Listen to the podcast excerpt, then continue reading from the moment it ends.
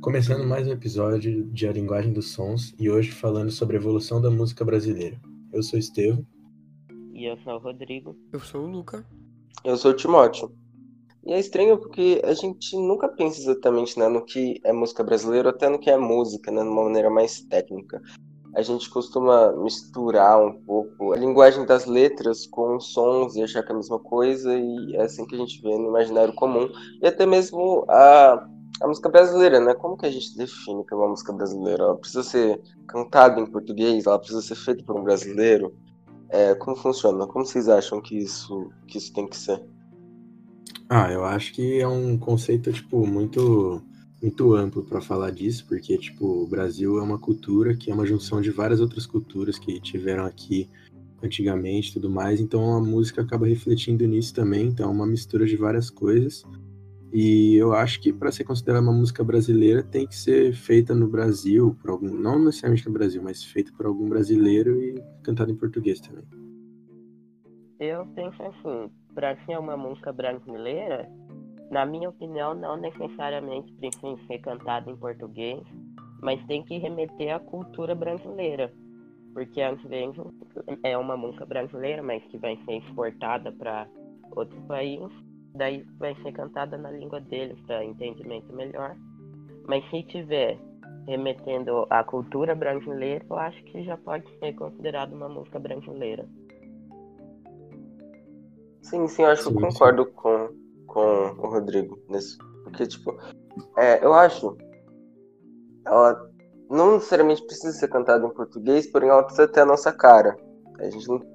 Se um brasileiro simplesmente copiar é, um gringo e cantar em inglês, ok, pode ser que alguém fale que é música brasileira, mas sei lá, não vai ter essência.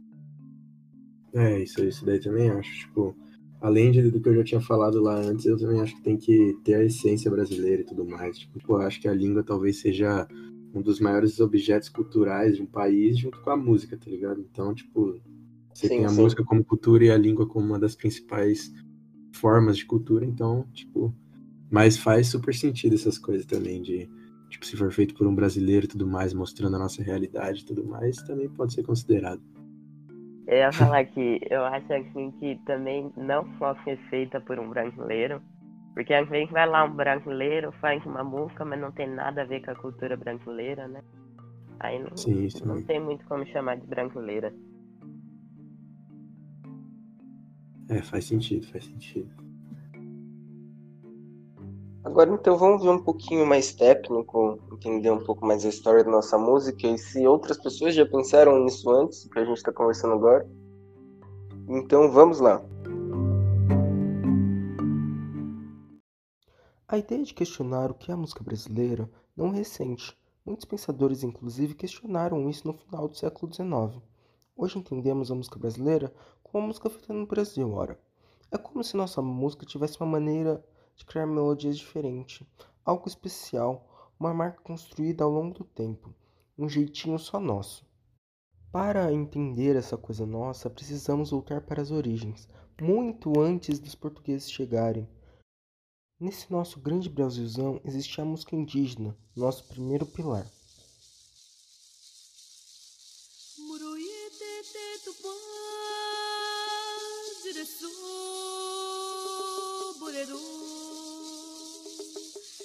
Andai derece muruye te tupa direso burero andai derece Os índios usavam a música em rituais e festas. Dançavam ao som do bater das palmas, dos pés, de flautas, de apitos, de cornetas, chocalhos, varetas e tambores. Ela serviu como uma cultura de transição, criando uma música sacra brasileira, que infelizmente se perdeu com o tempo. Com a chegada dos portugueses em 1500, veio junto a música europeia. Em 1549 vieram os primeiros jesuítas. Chegou junto a música sacra, ensinada aos povos nativos como uma maneira de catequização. O próprio Anchieta chegou a escrever poemas e usar melodias europeias, criando cantigas.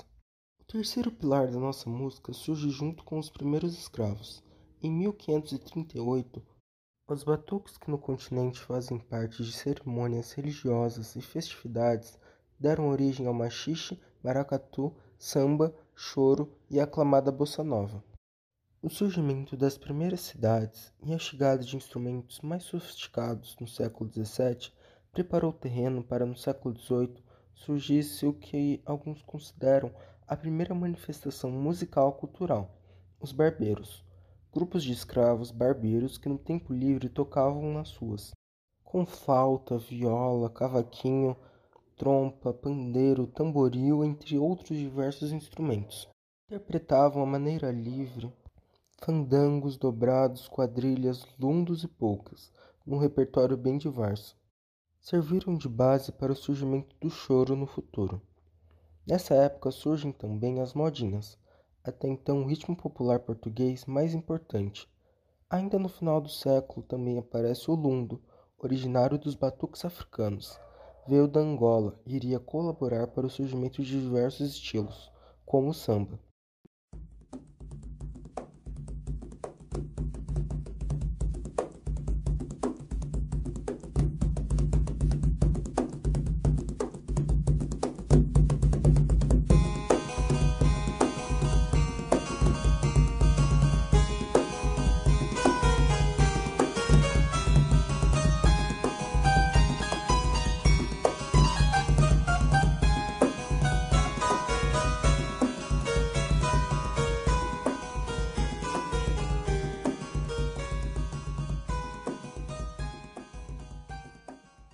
1945, a polka é tocada pela primeira vez no Brasil, no estilo europeu da boêmia, que logo depois vira uma febre no Rio.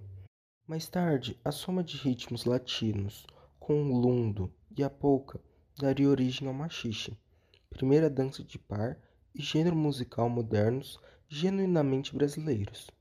Como o lundo no século passado não foi bem visto pela sociedade, por ser considerado algo vulgar e a dança muito sensual. Em suas letras também haviam muitas gírias cariocas. Podemos até mesmo fazer um paralelo de como o funk é visto hoje em dia por algumas pessoas. No meio do surgimento de tantos ritmos populares, a burguesia ficou surpresa de, na Europa, músicos e o grande público falarem a mesma língua. Então, tentaram criar uma nacionalidade musical para a elite e, diferente da Europa, ignoraram totalmente a cultura popular, exceto por alguns músicos que tentaram fundir as referências europeias com o que o povo daqui ouvia. Alberto Pernambuco era um deles. Tinha o objetivo de criar uma estética brasileira, porém não deu muito certo. Nessa época também foi quando alguns pensadores se questionaram sobre o que era música brasileira.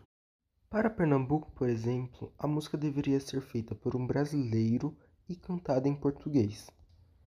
Em contrapartida à elite, a classe média que surgia ajudava a criar um caminho para que surja uma música popular brasileira.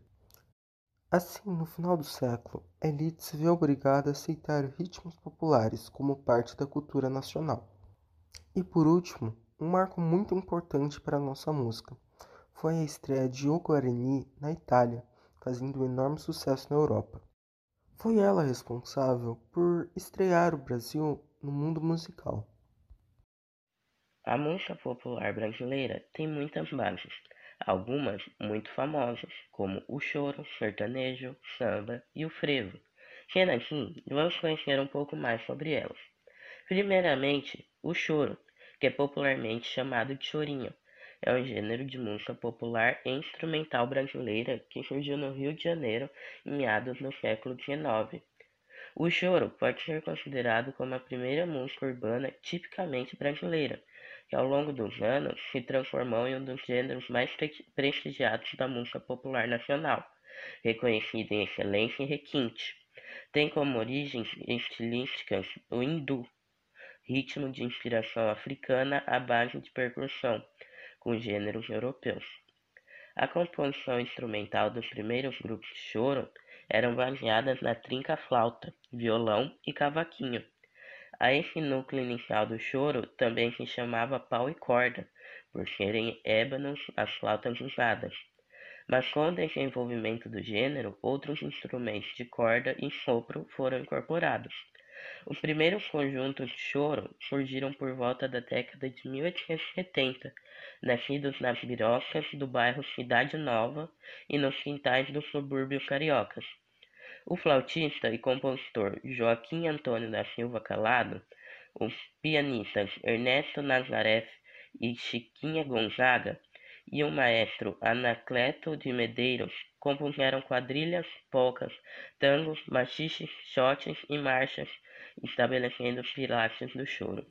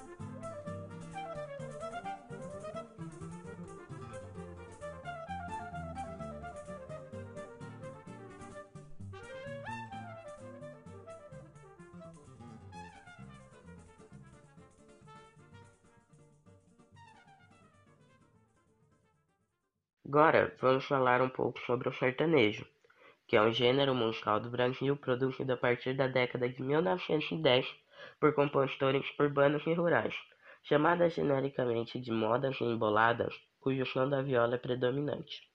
Sertanejo é atualmente o mais popular estilo musical no Brasil, superando inclusive o samba na maioria dos estados do país. O gênero musical sertanejo mais famoso é o sertanejo caipira, ou música caipira. Esse gênero musical historicamente teve início com o bandeirismo, um movimento de desbravamento no interior do Brasil pelos bandeirantes paulistas. Foi nas roças do interior paulista que surgiu o homem caipira, e foi lá que a música caipira ganhou corpo e notoriedade, pelos cantos de seus causos e suas lidas do interior, sendo gravada pela primeira vez por Cornélio Pires em 1929. Inicialmente, tal estilo de música foi propagado por uma série de duplas, com a utilização de violas e dueto vocal. Essa tradição segue até os dias atuais, tendo a dupla geralmente caracterizada por cantores com voz tenor.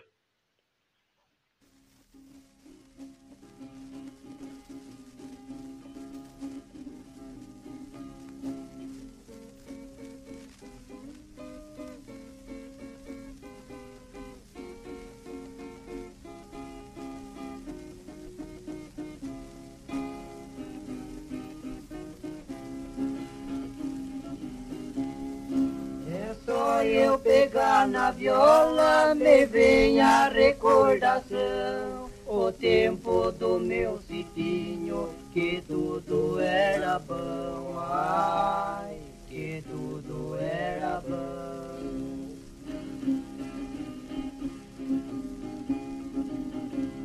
Cada vez que me lembro, me corta o meu coração. Até hoje ainda eu sonho as plantas e as criação. Ai. Agora que já falamos um pouco sobre o choro e o sertanejo, vamos falar de samba, que também é conhecido como samba urbano carioca ou simplesmente samba carioca. Este é o gênero musical brasileiro que se originou entre as comunidades afro-brasileiras urbanas do Rio de Janeiro, no início do século XX tendo suas raízes na expressão cultural da África Ocidental e nas tradições folclóricas brasileiras, especialmente aquelas ligadas ao samba rural primitivo dos períodos colonial e imperial. É considerado um dos mais importantes fenômenos culturais do Brasil e um símbolo do país. Somente no final da década de 1920 que o samba estruturou-se como é conhecido modernamente, tendo nascido no bairro de Estácio, é logo estendida a Oswaldo Cruz e outra parte da cidade através de seus ramais ferroviários. Este samba traz inovações no ritmo, na melodia e também aspectos temáticos. Com a mudança rítmica baseada em um novo padrão instrumental percussivo, resultou em um estilo mais batucado e sincopado, oposto ao samba machichado inaugural, notadamente assinalado por um andamento mais acelerado, notas mais longas e uma cadência marcada muito além das simples palmas usadas até então. Ao criarem um novo referencial musical reconfigurado, estruturado e delimitado, os sambistas do Estácio definiram o samba como gênero de maneira moderna e acabada. Nesse processo de estabelecimento como expressão musical urbana e moderna, o samba carioca contou com o papel decisivo das escolas de samba, responsáveis por delimitar e, e legitimar definitivamente as bases estéticas do ritmo e do rádio, que contribuiu sobremaneira na difusão e popularização do gênero e de seus intérpretes de canção. Um fato interessante é que a palavra samba está presente na língua portuguesa ao menos desde o século XIX, que era originalmente empregada para designar uma dança popular ou um bailado popular. Agora que já comentamos sobre todos esses outros gêneros musicais, ainda temos mais um que seria interessante comentar, que é o frevo, que é um ritmo musical e uma dança brasileira com origem no estado de Pernambuco. Sua música baseia-se na fusão de gêneros como marcha, machixe, dobrado e polka, e sua dança foi muito influenciada pela capoeira. Surgindo em Pernambuco no fim do século XIX, o frevo caracteriza-se pelo ritmo extremamente acelerado, muito executado durante o carnaval. Eram comuns conflitos entre blocos de frevo, em que capoeiristas saíam à frente do seu bloco para intimidar blocos rivais e proteger seu grupo. O frevo é uma criação de compositores de música ligeira, feita para o carnaval para proporcionar mais animação nos folguedos, como, com o decorrer do tempo, o frevo ganhou características próprias. Final da década de 1950. Surge a bossa nova, termo pelo qual ficou reconhecido o primeiro movimento de revolução do samba. Sendo iniciado na zona sul do Rio de Janeiro, seu estilo de acompanhamento rítmico ficou conhecido como uma batida diferente. Alguns musicólogos da época diziam que o estilo era derivado de uma das batidas do samba, enquanto outros diziam que era uma versão extremamente simplificada da batida das escolas do Rio.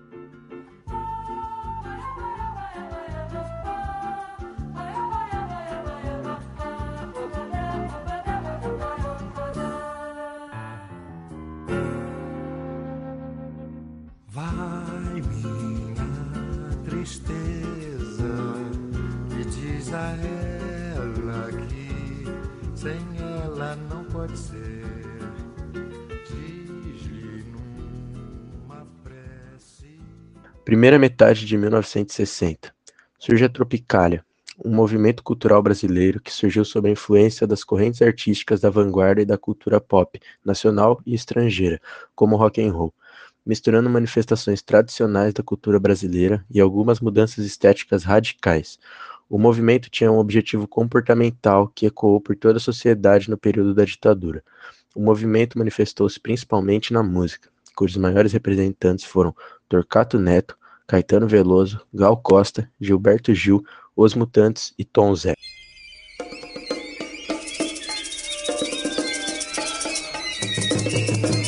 Quando o Pero Vaz caminha, descobriu que as terras brasileiras eram férteis e verdejantes, escreveu uma carta ao rei. Tudo que nela se planta, tudo cresce e floresce. E o Gal, na época, gravou.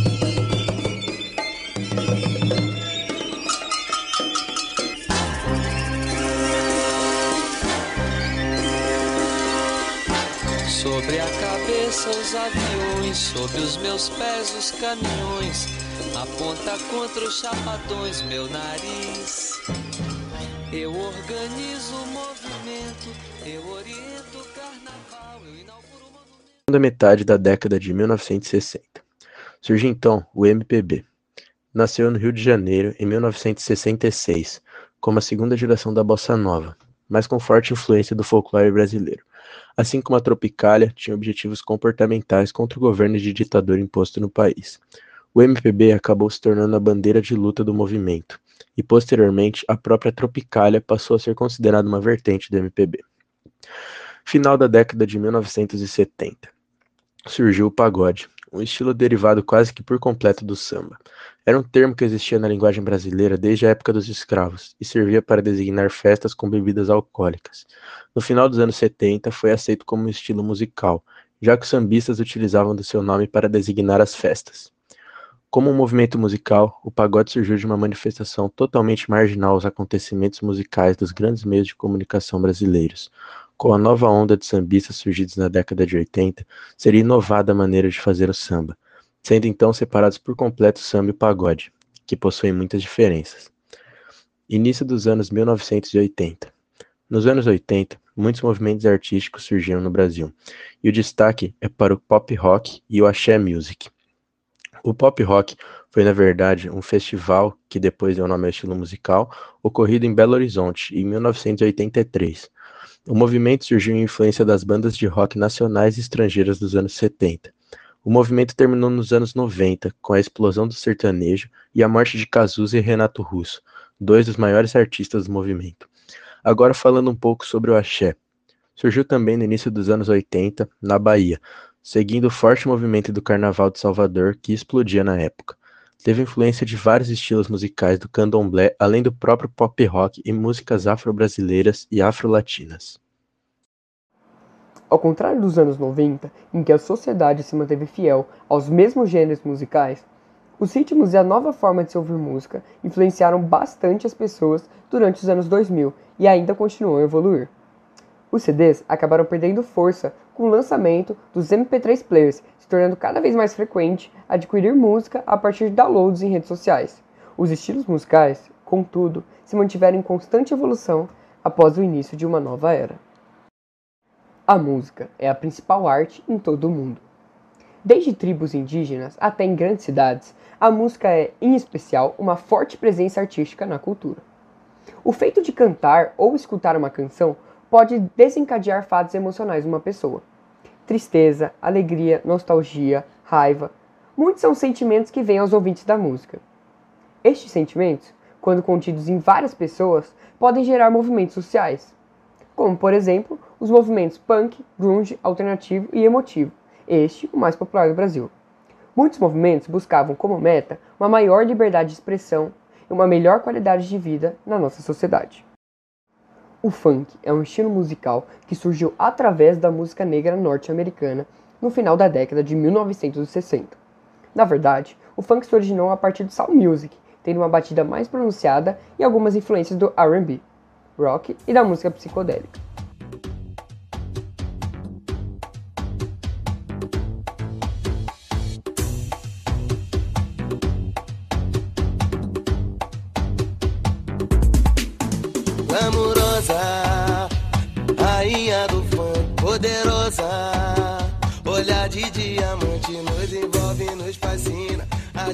Salão, balança gostoso, requebrando. Depois de consultar em três plataformas diferentes de streaming, nós chegamos à conclusão que estes são os principais nomes da música brasileira atualmente. Funk, MC Ariel, Anitta, Ludmilla, MC Kevinho e MC Livinho. No pop, Luísa Sonza, Pablo Vittar, Isa, Julia B e Vitão. No sertanejo, Zeneto Cristiano, Jorge Mateus, Marília Mendonça, Gustavo Lima e Matheus Cauã. No samba, Pericles, Seu Jorge, Turma do Pagode, Zeca Pagodinho e Sorriso Maroto. Na eletrônica, Denis DJ, Alok e Vintage Culture. No forró, Barões da Pisadinha, Raiz Saia Rodada, Wesley Safadão e Jonas Esticado. No rap, Matuê, Djonga, Lennon, Orochi e Sidoca. E para finalizar, no MPB, Caetano Veloso, Capital Inicial, Cássia Eller, Nando Reis e Charlie Brown Jr.